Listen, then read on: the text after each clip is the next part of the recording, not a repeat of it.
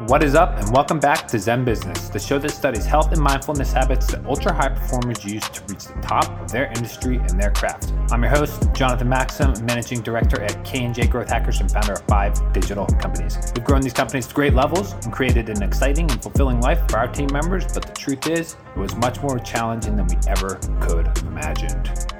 All right, now let's jump in. Right, what is up and welcome back. Today we're going to talk about why the lazy guy is richer than you are. And I know it's a frustrating title, but I promise you'll learn a lot in this episode. So let's dive in. Okay, so recently we here at K&J launched a new business and it took us at K&J 4 years to get to 250 grand a month in revenue. With this new company, it took us 4 weeks and we are growing very fast. So, what can we be what can we learn here? Well there's a lot of, of backing and, and backstory and context to that. But the short answer is we did it the lazy way. And i'm going to explain all through how you can leverage your laziness to get monster results and outsized outcomes. So let's jump in. Now bill gates said i forget when he said this but he said you i will choose a lazy person to do a hard job any day because a lazy person will find an easy way to do it. Bill Gates. So, what he was referring to was when he's hiring engineers and they are lazy, right? They want they want to take a shortcut. They want the easy way to get things done. And it's a little bit counterintuitive as an entrepreneur because you're inclined to and you've probably gotten results to show for it, working hard, working long hours, diligence, commitment, and just pure grit. But the truth is, a lot of that can be self-sabotaging. What an engineer does is he designs a logical solution, usually with software, that negates the need for the human involvement, right? It hop skips and jumps over all of that blood, sweat, and tears that you've been putting in. Now, I have friends who work 80 hour weeks and their companies took longer to grow to the point where we got our new company today. So, how did we do it? Well, the short answer is we were lazy, like I said before at K&J, we used to have around 30 clients, around 30 employees, and a lot of complex project management infrastructure, software, communications, all kinds of just infrastructure set up. And while we were putting in all this time to designing good SOPs, making trainings, we have a four module academy with like hundreds of videos in it to explain how to do this stuff. And that means all the processes have to be written out, all the videos and training have to be made, all the curriculums for the learning, and so on. And what I realized is a lot of that work we kind of created for ourselves. So with the new company, instead of having 30 clients who we have to launch a fresh campaign for. We have to get business managers approved in Facebook. We have to get credit cards approved. We have to get access to all these different platforms. We have to design creative and graphics and videos and copywriting and all of these things to launch every unique campaign. What did we do with this new one? Well, we consolidated that all into one campaign, and then all 30 clients feed off the results of one campaign. Now, if you had pitched me this idea a year ago, I probably would have told you you're crazy and that's impossible. And most agencies will. A lot of people, a lot of entrepreneurs in particular, they take pride in their hard work and they can be insulted. You know, they can take it personally if you say that you don't need to be doing all that. A lot of that's wasteful work. And that would have been me. But I had a great advisor, Matt Cohn, who you should go follow if you have a chance. And he helped me design this model where we have one campaign serving 30 clients instead of 30 campaigns and 30 employees serving 30 clients. This new company that we have has two team members, me and my co founder. We don't have any full time employees, no W 2s, no FTEs, no nothing. And we scaled it to amazing levels in just a month. I can't wait to see what unfolds in the coming months. And I will bring you along on this journey and explain how we did it. But the short answer is that we stretched our minds. We looked at how can we deliver 10x the value for the same price, and then how can we, delivering the same value, how can we reduce our costs to 10% of what they are today? And the only way to get something that radical, because that's like a thousand x delta that's formed by that comparison, is through software and systems and really automating delegating, and creating. So that's what we're going to go over today. I'm going to explain to you how we do it all. But the short answer is a lot of times when you try to do the how yourself, instead of asking who can do this for me, you are hamstringing yourself in a dramatic way. So there's two books that you should get uh, that will help you draw these conclusions on your own. One is Who, Not How by Dan Sullivan. He is uh, a, a really prominent CEO coach. And then Secrets of a Successful Startup by Trevor Blake. I'm going to go through my quick learnings from those just to give you a little heads up before we jump into the actual content here. But with Who, Not How, that's the whole the whole ethic of the book is instead of asking how can I get this done, it's asking who can get this done for me. Now, that book is mostly about delegating, usually to subordinates and employees and things like that. But I'm going to I'm going to fight that hypothesis in the sense that I don't think you need a ton of people to expand fast. As we've seen with our new company that grew to I guess we're on track for like a, what is that 200 times on track for a two and a half million dollar year in our first month. And we're still selling. It's going to keep growing, but we only have two people working on it. So it doesn't necessarily mean you need more employees or more full timers, etc. And I'll explain all my thinking around that. But the short answer is instead of trying to do everything yourself, figure out who is the best for the job, who is better at that job than you are, and getting them to do that. And remember the word job because I'm going to be talking about this on a gig basis as opposed to hiring a bunch of employees and having HR and having communication patterns and all the politics that come with having a lot of employees and so on. The second book, Secrets of a Successful Startup, is about a gentleman named Trevor Blake and his story of bringing a company to 10 million in revenue with just one employee himself. So how did he do it? So he goes through all of how he gets that done. And that the one chapter on I think it's called the hub model, where you're a hub and you have a bunch of spokes instead of you know a bunch of employees. That particular model is only I don't know one chapter of the book, but that's the one that really stuck with me. And there's another learning in that in itself because you got this book that's you know probably 20 chapters long, and only one chapter actually was stuff that I applied. The other 19 chapters were things that I already knew. Um, that book goes over a lot of the fundamentals, which is really good. I still recommend that you read the whole book. But anyway, the idea that was implanted in my mind after reading Secrets of Successful Startup was how can I make a $10 million company with two employees? And so that was my pursuit. So, what's the goal here? The goal is to get leverage, right? The goal is to have the relative amount of work that you do have an outsized impact, right? So, instead of one unit in, one unit out, or let's just say one client, one campaign, have one unit in and 10 units out. Now, this kind of thinking stretches your mind and it frustrates a lot of people because it's hard to conceptualize. But this is what people like Steve Jobs and, and other luminaries do. They think at a very grand scale. And when you think at that scale, you have to build systems and infrastructure that can support that kind of scale. And also, from having a company that can handle a lot of scale, it doesn't make a lot of sense to have only a few customers. You might as well have thousands. So that's why a lot of companies that, you know, let's just say are losing revenue, uh, wherever you leave off is basically where you pick up with a new company. If you're doing a million a year, your new company will get to a million a year pretty quickly because you have the throughput, you have the capacity, you have the leverage to handle that kind of throughput. So it doesn't make any sense not to put that kind of revenue through the company. So let's jump in. Gaining leverage software is obviously great for this, right? You can send out one text message and a thousand people can get it, right? That's the kind of outsized returns that we're looking for. Do the job once and impact a thousand or 10,000 or 100,000 people. So that's the thinking I want you to approach this with. And stepping out of the the day to day and the grit and the dirty work for a second, all the tactical stuff, it requires that you step back and this is why i love whiteboarding. I just hung a whiteboard behind my desk over here because this allows you to draw out visually what you're thinking and it really can hone your vision. So first things first when it comes to who not how a lot of us skip this really critical step. Googling how to do it instead of brute forcing it and trying to get it done yourself for something you've never done before.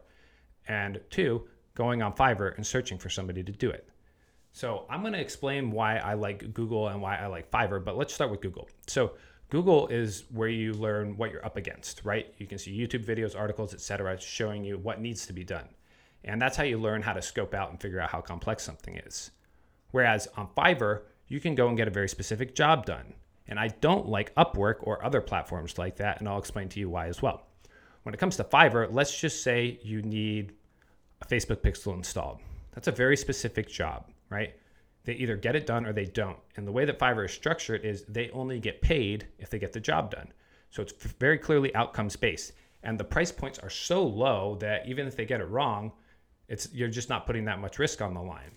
Whereas if you have a new employee or any employee try to do something that's new to you and you send them a YouTube video explaining how to do it, they could spend hours trying to figure out how to do it and then another few hours doing it and then few hours of your time fixing what they did because they made a mistake because they have less context, less experience than you.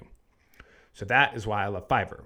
So before I do any task, I always Google it in Fiverr and I say, is there somebody who can do this for five bucks or 20 bucks or 50 bucks? And the quality, I, I know a lot of people ask the question, like, well, how do you manage quality? When you're asking the right questions, when you go into a task knowing exactly what you want, when you've already Googled it and figure out what has to be done, then you can hone your question better. Instead of going and hiring a general media buyer, you go and search for somebody who's uh, tracking an analytics developer for social media. So all they do is that one specific little job. So instead of going in and saying, hey, can you work on my Facebook campaigns? Say, hey, can you install this pixel on that landing page and put a conversion here and have the reporting go back to there? So that understanding what you want to ask for is really important before you start asking for it. And this is where who not how comes in because instead of you know figuring out how, googling it, uh, and actually doing it, you're going to the who, somebody who's a specialist in it, and this is all they do, and they have a little you know a puppy mill essentially that just turns out these little jobs. But they can make big money on it too because it only takes them five ten minutes because they're so expert at it. So I'm a huge fan of using people on Fiverr to get small jobs done. Having people running your marketing campaigns and doing your branding and stuff like that probably a little bit more risky, but it can still be done if you're asking the right questions. So now let's talk about Upwork. Upwork is a great place for who's as well versus hows. And I love Upwork. I've used it for jobs all the time. I have no shame in that. And it's become a pretty prominent marketplace for freelance contractors. But the problem is, is one, they are not paid based on outcome, they are paid hourly. So if it takes them eight hours, you're going to pay you know, let's just say it's 20 bucks an hour, you're going to pay 160 bucks versus somebody who knows how to do it really well for that specific task, you might pay them 5 bucks on Fiverr. And they might not get it done right. And in the case that they don't get it done right for an Upwork person, you're paying them hourly to figure it out as they go. So your costs and your time involvement can become incredibly larger in that situation because if my time is spent explaining how to address the problem because they don't know how, they just are a specialist who knows about it but doesn't know that actual task then my time gets eaten up. And that's the most valuable time that we can't give up. It's okay if you spend 160 bucks having somebody solve it over the course of eight hours. But if I have to spend two hours going back and forth with them and explaining it, then I've lost the equivalent of $2,000, right? I value my time at a thousand bucks an hour right now. So if, if I have to spend any time on it, it's essentially time wasted. So what do I do? I write up my request, I give it to somebody on my team, and they go find a Fiverr person to do the job, or I will do it. But either way, it doesn't take more than a half an hour and it's done. Another uh, expectation that's created when you uh, either hire employees or do full time equivalent like contractors or have Upwork people working on it is that they're going to obviously want more work. So they're going to ask you for more hours, or maybe they'll want to go part time or full time. And if that's the case, what happens is this. Let's just say you have 20 hours of work for this person. So you say, okay, I'll give you 15 hours a week just to be safe, and you can do it over one and a half weeks. And then when that job is done, they're going to still be getting your hourly wages. So you got to find a new job for them. Again, another time suck, time taken away from me working on what I'm supposed to be working on and instead guiding them along. So, me trying to fill the void for full time employees or full time equivalents like contractors it's it's very rare that you'll find somebody who will work efficiently in those 40 hours unless they're really good which my team that i have is really good like that. I've hand selected them and we've worked really carefully to make sure they're only working on mit's most important tasks and they're delegating everything else. But for most people who are inexperienced they hire somebody and they kind of got to keep them busy. And that's a half-time job in itself So that's why I'm not a fan of doing that in the early stages. Of course, once you know your company is growing and you're making money and you have to have a specialist for the job, of course you hire that. But in the early stages when you're very cash strapped and that's the lifeblood of your business, you cannot be spending your time explaining to people how to do everything. You want somebody who knows how to do it without your involvement and ideally gets compensated for getting it done, for the outcome, not for leaning in, learning, and trying to do it the trying aspect is a very conflicting thing in my mind because if somebody is trying to get it done, even if they're putting all their effort toward it, if they're not getting it done, you're not getting what you need and you're paying them to learn on your dollar. So it's much better if you can get things done on a, a gig or a job basis. So that's how I approach the, the who part now. So with our new company, if I need a graphic made, I'll write out the text I want in the graphic and I'll send it to a graphic designer for 20 bucks. I'll have a graphic back in a day.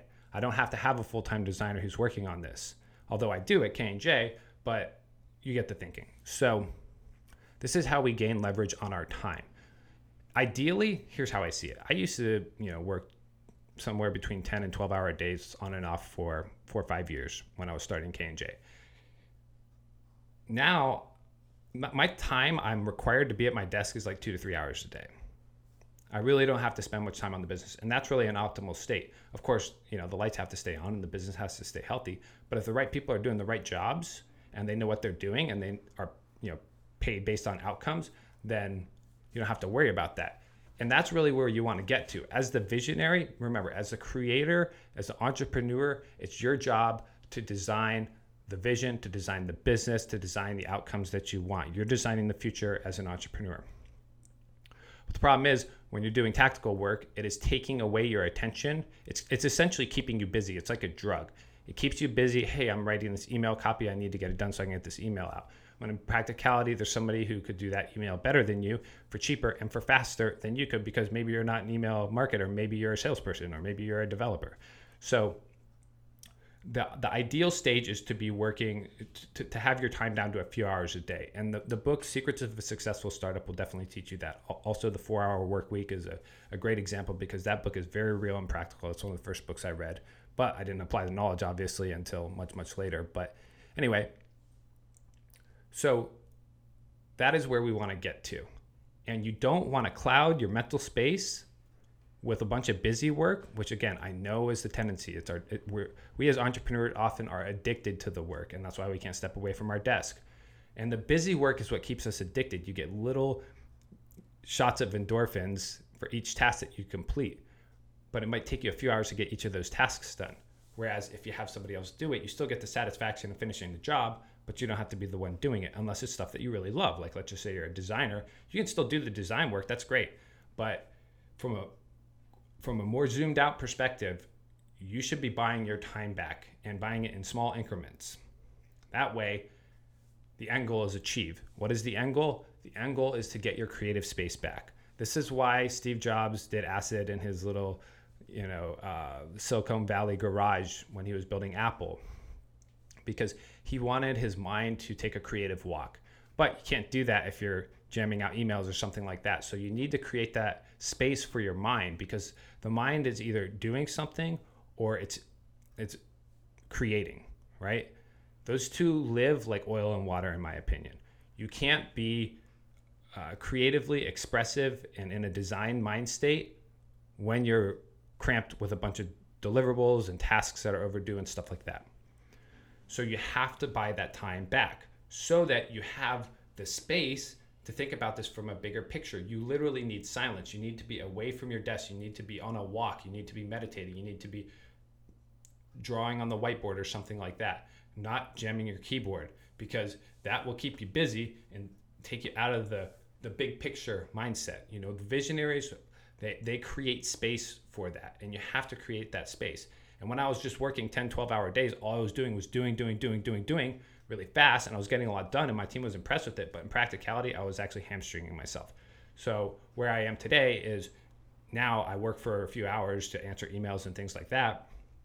But then most of the rest of my time is spent researching new markets, designing new products, designing new pricing, designing new offers. Because if I design the right offer and get it in front of the right audience, I can sell 250K in a month, my first month, without having to do almost any work. And that's where you want to get. So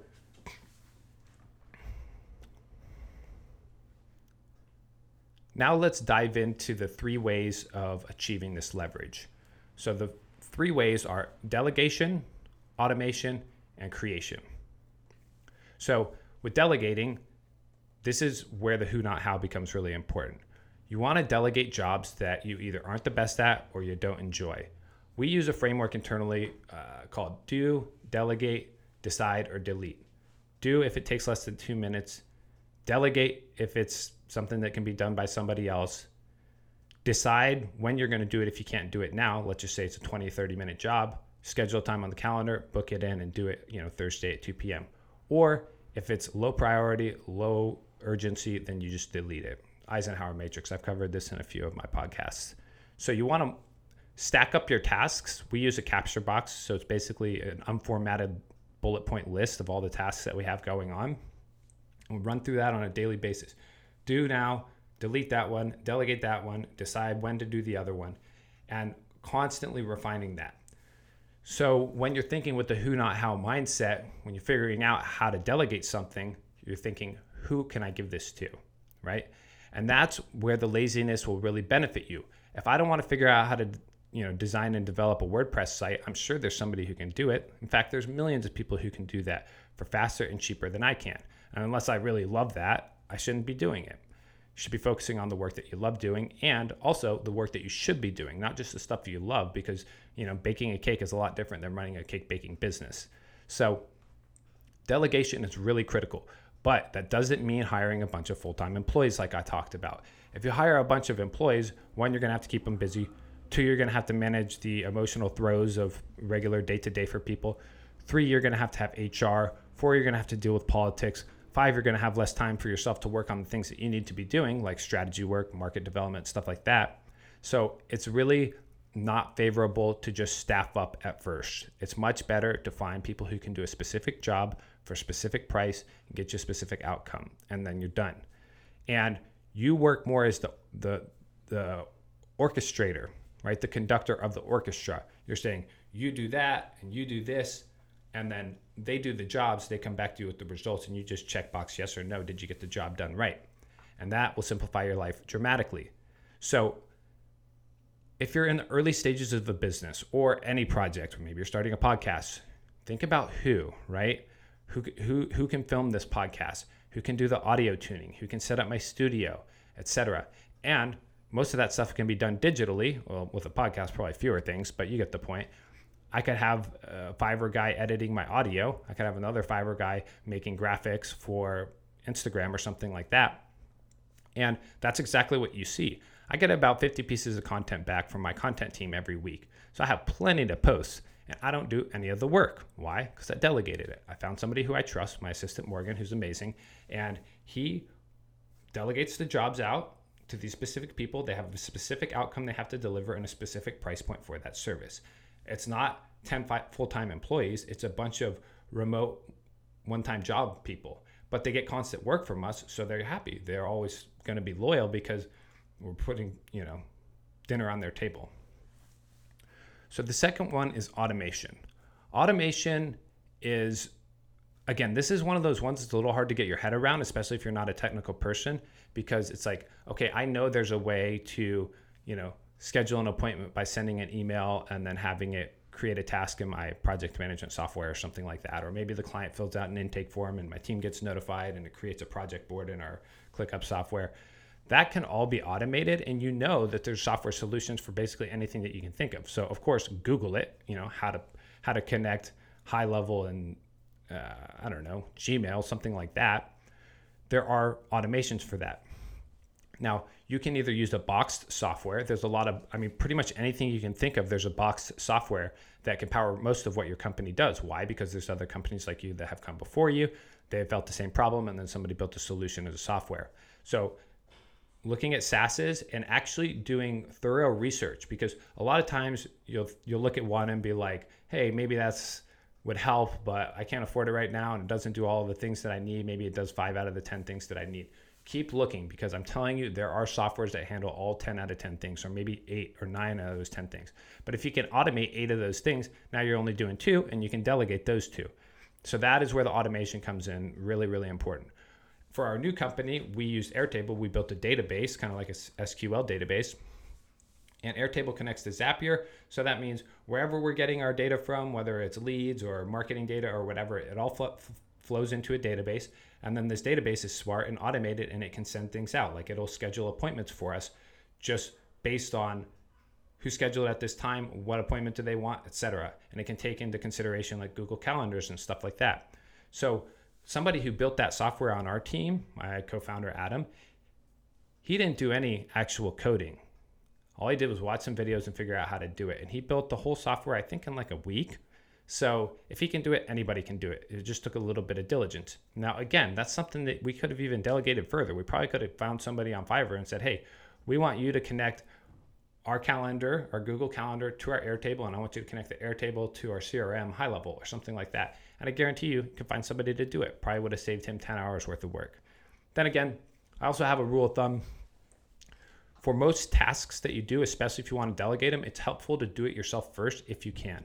That way, you understand the struggles that people encounter. And one, you get more specific problems like, hey, this one integration didn't work. But two, you know how to instruct people how to do it and how to ask for what you want. So it always helps if you can do it the first time yourself. But if you can't, there's people who are good for the job. There's always Fiverr. You can get it done for five to 50 bucks.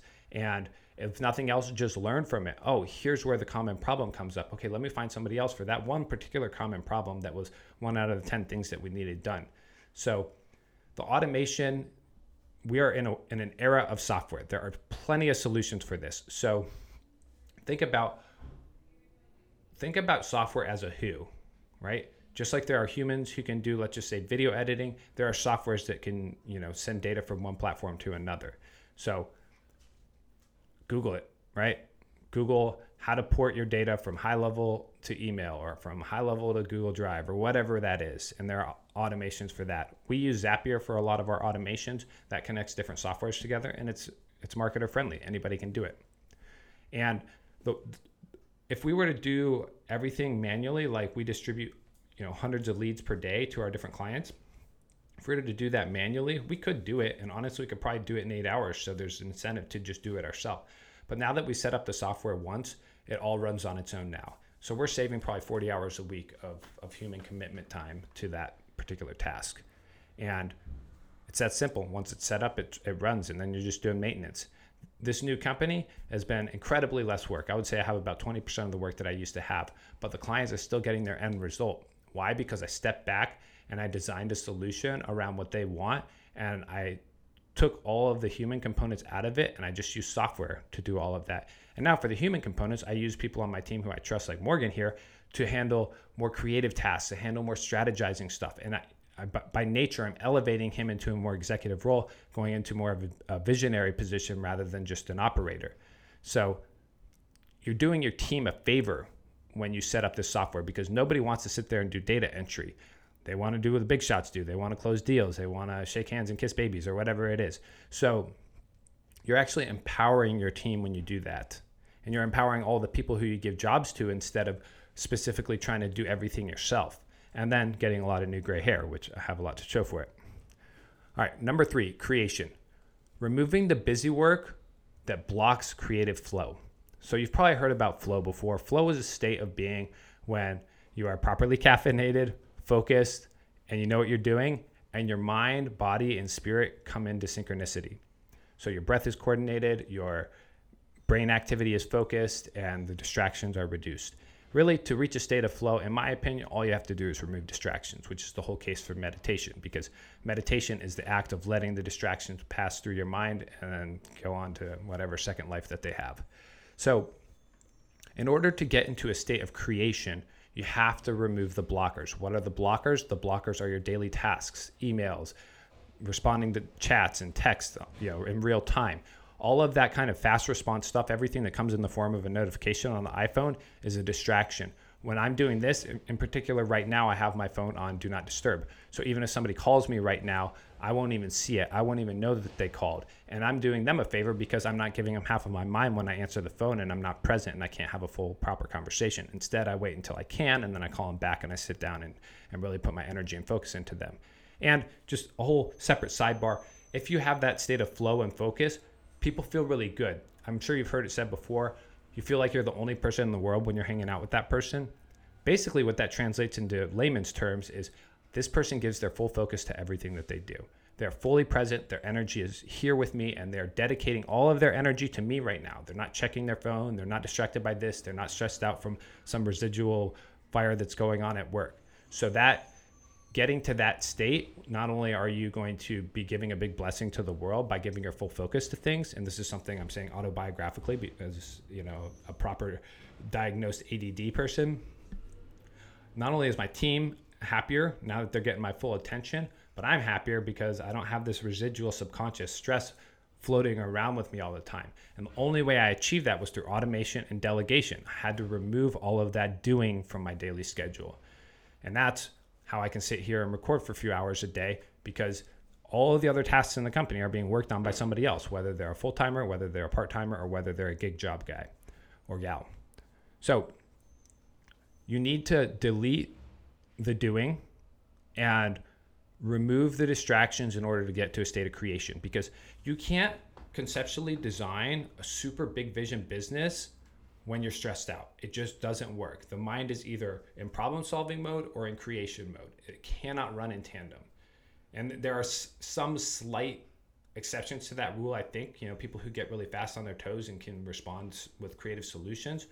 But to get to a, a, a 50,000 foot view when you're right now in a five foot view or a 50 foot view, that jump does not happen easily. They say that it takes 20 minutes to refocus after you change tasks.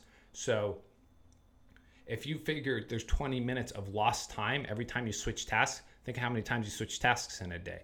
That is a lot of lost time. In fact, almost your whole day could become wasted without you even knowing it until you journal and track your time. So, the goal here is to be lazy, have everybody else do the work, have the software do the work, and then get to that state of creation. So, now that you have eliminated all the distraction, you're in this place of creation. I think the best way to get to that place is to take a walk ideally without your phone, and, and walk over 30 minutes. Because after that amount of time, all the racing thoughts will have moved through your mind. Same thing with meditation. But you know, just the act of being outside, seeing things that inspire you, like you know, your neighbor's house or your neighbor's car, or the nature, the trees, the greenery, all of it's fascinating. Maybe talk to a dog and pet it. Uh, it releases endorphins as well. But you can't get to that state of creative flow until you have removed all the distractions. So that's the goal. Take a walk and see what happens. I recommend just give it a try. Take a 40 minute walk. So you could cut out of work at four o'clock instead of five o'clock or whatever you know schedule that you're on, and just go for a walk.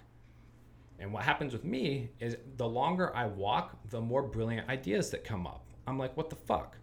How did I not get this before? This seems so obvious. Well, your mind can't produce that result for you. Your mind can't create that solution or that idea until you've removed the distractions. So it's really critical that you create space for creativity. And that's where the big breakthroughs happen. In particular, with this new business that we launched, I had that idea when I was in a psychedelic journey. I was on psilocybin mushrooms. So I was, you know, alone for five hours. I was doing yoga and journaling and coming up with ideas, having all these strikes of brilliance because I was in an ultimate state of presence. So you obviously don't have to use you know exogenous drugs and things like that or plant medicine to get there but you will inch toward it if you create space for that if you take a walk if you meditate.